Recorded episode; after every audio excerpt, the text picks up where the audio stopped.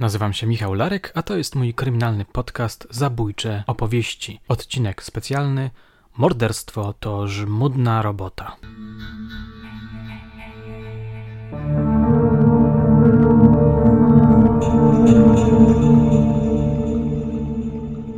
Popkultura wdrukowała nam do głów wizerunki seryjnych zabójców, którzy są bardzo inteligentni, genialni wręcz, którzy doskonale przygotowują się do zbrodni, którzy zabijają tak, jakby tworzyli arcydzieło sztuki. Hannibal Lecter, Paul Spector z serialu Upadek, kultowy już Dexter, bohaterowie książek Chrisa Cartera. Oto kilka przykładów. Pamiętam moje zdziwienie, kiedy przeglądałem akta sprawy Grzegorza Tyklewicza. W świetle milicyjnej dokumentacji działania związane z morderstwem młodego taksówkarza wyglądały na mordęgę. Nie chodzi mi tu o sam akt zabicia człowieka, ale czynności takie jak transport ciała, ukrycie ciała, opuszczenie miejsca ukrycia ciała, próba uzyskania pomocy itd., tak itd. Tak Tyklewicz, mówiąc wprost, miał straszliwego pecha. Wcale nie prezentował się jak geniusz zbrodni, ale jak ktoś, kogo można by nazwać ofiarą losu. Dziwnie to brzmi, ale tak to właśnie wyglądało. Drapieżnik wpadł w potrzask. Mam przed oczami protokół przesłuchania Tyklewicza. Posłuchajcie. Ruszyłem drogą w kierunku Nowego Tomyśla. Po przejechaniu przez Nowy Tomyśl udałem się w kierunku Starego Tomyśla. Jeździłem bardzo długo, gdyż nie wiedziałem, co mam zrobić. Bałem się bardzo tego, co zrobiłem. Przez pewien czas taksówkarz oddychał, ale gdy usłyszałem, prostuję, gdy już nie słyszałem jego oddechu i zrozumiałem, że on nie żyje, wpadłem w panikę i chciałem pozbyć się ciała. Byłem wtedy na drodze Duszniki Zakrzewko. Znałem dobrze te tereny, gdyż tam się urodziłem. Chciałem wjechać w boczną drogę i tam zostawić taksówkarza. Gdy już skręciłem w boczną drogę, pod prawym przednim kołem załamał się lód i koło wpadło w dziurę. Nie mogłem ruszyć. Wyciągnąłem ciało taksówkarza i położyłem przy pobliskim drzewie w krzewach. Jestem zupełnie pewien, że taksówkarz już w tym czasie nie żył. Ciało jego było bezwładne. Następnie poszedłem do zabudowań znanego mi gospodarza. Wiedziałem, że ma ciągnik i chciałem go poprosić, by mi pomógł wyciągnąć samochód. No cóż, być może tego rodzaju dokumenty sprawiły, że w swoich powieściach lubię prezentować wypadki z perspektywy zabójcy. Ta perspektywa jest po prostu nieoczywista i różni się znacznie od popkulturowych klisz. I dla mnie jako pisarza jest niezwykle inspirująca, oczywiście. Czytając ten protokół, widziałem oczami swojej wyobraźni tę sekwencję. Słyszałem deszcz, nerwowy oddech zabójcy, czułem jego bezsilność, jego strach. Widziałem, jak trzęsie się kamera. Gdy pisałem Furię, powieść opartą na sprawie Tyklewicza, nawiązałem do tego wątku. Wydał mi się niezwykle ważny, no i potencjalnie bardzo angażujący czytelniczki i czytelników. A teraz posłuchajcie fragmentu Furii, z którego wynika, że morderstwo to bardzo żmudna robota. Z 16 na 17 października 1992 roku. Fragment rozdziału 37. Gdy jechał drogą gruntową, zaczął padać deszcz. Akurat teraz? Pomyślał zirytowany i włączył wycieraczki, które zapiszczały nieprzyjemnie. Zatrzymał się na chwilę. To musi być gdzieś tutaj, szepnął i rozejrzał się wokoło. Szukał strzelistej sosny górującej nad resztą drzew. Tuż przy niej znajdował się zjazd w głąb lasu. Włączył długie światła i zmrużył oczy. Jest. Z przyzwyczajenia włączył kierunkowskaz, przejechał 200 metrów i skręcił w lewo. Po parunastu sekundach jazdy zatrzymał samochód obok paśnika. Zgasił silnik, ale zostawił włączone światła. Wysiadł z samochodu. Deszcz padał coraz intensywniej, a na ziemi zaczęły tworzyć się kałuże. Rozejrzał się wokoło, przypominając sobie szczegóły terenu. W pobliżu powinny być stawy, w których kiedyś łowił ryby, karasie i okonie. Wciągnął powietrze do płuc i poczuł zapach świerków. Uwielbiał go.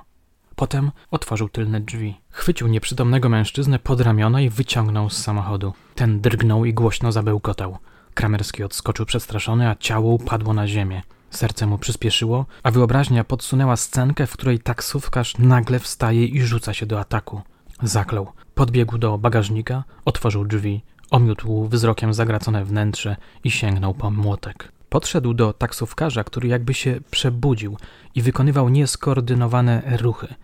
Przydeptał mu plecy i zaczął z całej siły uderzać po głowie. Zapomniał się w tym. Po kilkunastu ciosach przestał. Otarł ręką czoło. Nie trzeba było pyskować gnojku.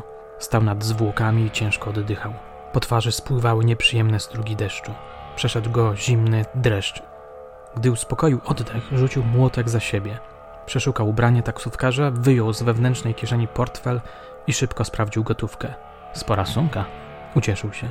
Pieniądze schował do kieszeni spodni, a portfel rzucił na siedzenie pasażera. Wyrzucę później, pomyślał. Ponownie podszedł do bagażnika. Tym razem wyjął z niego małą okrągłą latarkę, którą włożył do ust. Złapał trupa za nogi i zaciągnął go do lasu. Po parunastu sekundach zatrzymał się. Ale to jest ciężkie, sapnął. Ja cię pieprzę. Był wykończony. Chciałby rzucić się na wyrost, zasnąć i zapomnieć o wszystkim. Zapalił latarkę i rozejrzał się po okolicy. Dwadzieścia metrów dalej dostrzegł powalone, uschnięte drzewo. Zaczął iść w tym kierunku, wlekąc za sobą coraz cięższe ciało. Po paru metrach zadyszał się mocno. W pewnym momencie nadepnął jakąś gałąź, zachwiał się i upadł na wilgotną ziemię. Zaklął się arczyście. Podniósł się szybko, wytarł i resztką sił dotargał na miejsce martwego taksówkarza. Przykrył go gałązkami, które znalazł w pobliżu i wrócił do samochodu. Usiadł za kierownicą. Po chwili uprzytomnił sobie, że słyszy głośne uderzenia deszczu o dach. Odruchowo sięgnął po papierosy do wewnętrznej kieszeni. Była pusta. Wtedy przypomniał sobie, że przecież już dawno wypalił ostatniego papierosa. Zezłościł się.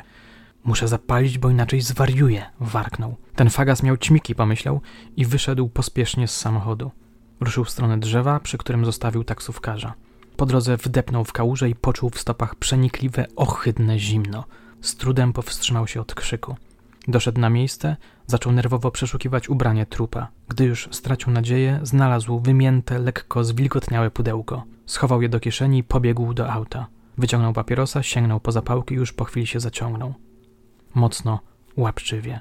Zamknął oczy, próbując jak najintensywniej zakosztować tej spokojnej chwili. Dopalił, otworzył drzwi i wyrzucił żarzący się niedopałek na ziemię. Deszcz nie ustawał. W pewnym momencie błysnęło, a potem rozległo się uderzenie błyskawicy. To jest chyba jakiś żart, jęknął Kramerski. Pokręcił z niedowierzaniem głową, przekręcił kluczyk w stacyjce i ruszył w stronę ubitej drogi prowadzącej do wsi, a potem do szosy. Jadąc, czuł, że grunt jest niebezpiecznie grząski. Musiał mocno trzymać kierownicę, żeby nie stracić panowania nad autem. Po kilkunastu sekundach ociężałej jazdy dostał się wreszcie na upragnioną drogę. Włączył długie światła i zaniepokojony stwierdził, że droga jest w fatalnym stanie. Kałuże, błoto, kolejny. W dodatku miał podgórkę. Wtedy przypomniał sobie Chonię, tę hałaśliwą, rozpustną babę o wielkim biuście, a potem moment, w którym wjechał w kałużę i zalał świecę. Znowu zaklął. Nadepnął pedał gazu, Fiat zawarczał i rzucił się przed siebie. Kramerski skrzywił się, modląc się w duchu, żeby taksówka wtoczyła się na wzniesienie. No dalej, jedź! krzyknął, jedź! Nagle gdzieś pod sobą usłyszał chlupot wody. Zacisnął ręce na kierownicy, która drgnęła. Przygryzł język i przygazował parę razy. Koła zabuksowały, przyprawiając go o dreszcze, ale parę sekund później wjechały na twardy grunt. Jakimś cudem samochód wtoczył się pod górkę. Udało się. Kramerski odetchnął z ulgą, ale gdy podniósł wzrok, natychmiast zauważył przed sobą złowrogo wyglądające bajorko. Gwałtownie skręcił kierownicą w prawą stronę i w efekcie znalazł się na skraju zaoranego pola. Coś zadudniło pod kołami. Co jest? Warknął, kiedy samochodem porządnie zatelepało, a on sam podskoczył na siedzeniu. Przestraszył się i zahamował. Samochód wpadł w poślizg, obrócił się o 90 stopni i stanął. Silnik zgasł. Kramerski zaśmiał się histerycznie. Przekręcił kluczyk w stacyjce, silnik zaskoczył. Dobra, mruknął. Po czym wcisnął sprzęgło, wbił jedynkę, przydepnął gaz, puścił sprzęgło. Koła zaczęły się obracać, ale auto stało w miejscu. Powtórzył. Nic. Zabuksował się. Uderzył rękoma o kierownicę i ryknął z wściekłością. Wbił jedynkę, wcisnął gaz. Silnik zawył, koła załomotały i nic. Drżącą ręką wbił dwójkę. Może z tego biegu? Nic. To samo. Buksowanie. Wyłączył silnik. Pieprzony świat, szepnął. Głośno oddychając, położył ręce na kierownicy, oparł się o zagłówek i zamknął oczy. Wtedy doszedł go odgłos deszczu, który metodycznie uderzał o dach. Zastygł w tej pozycji na parę sekund. Potem otworzył oczy, przekręcił kluczyk w stacyjce i odrzucił ręce jak oparzony. Coś przeraźliwie piknęło. Spojrzał na deskę rozdzielczą i dostrzegł pomarańczową lampkę, która oznaczała uruchomienie rezerwowego paliwa. Tym razem powstrzymał się od wybuchu złości. Przygryzł język, pokiwał głową, zgasił silnik i wysiadł z samochodu. Zrobił parę kroków po błotnistym polu, wszedł na drogę i spojrzał przed siebie. W oddali majaczyło kilka gospodarstw. W jednym z nich paliło się światło. To dom Michalaka, przypomniał sobie. Facet ma ciągnik, poproszę go o pomoc. Spojrzał na zegarek, dochodziła północ. Gdy był w połowie drogi, rozszczekały się psy. Nocne leśne echo potęgowało te złowrogie dźwięki.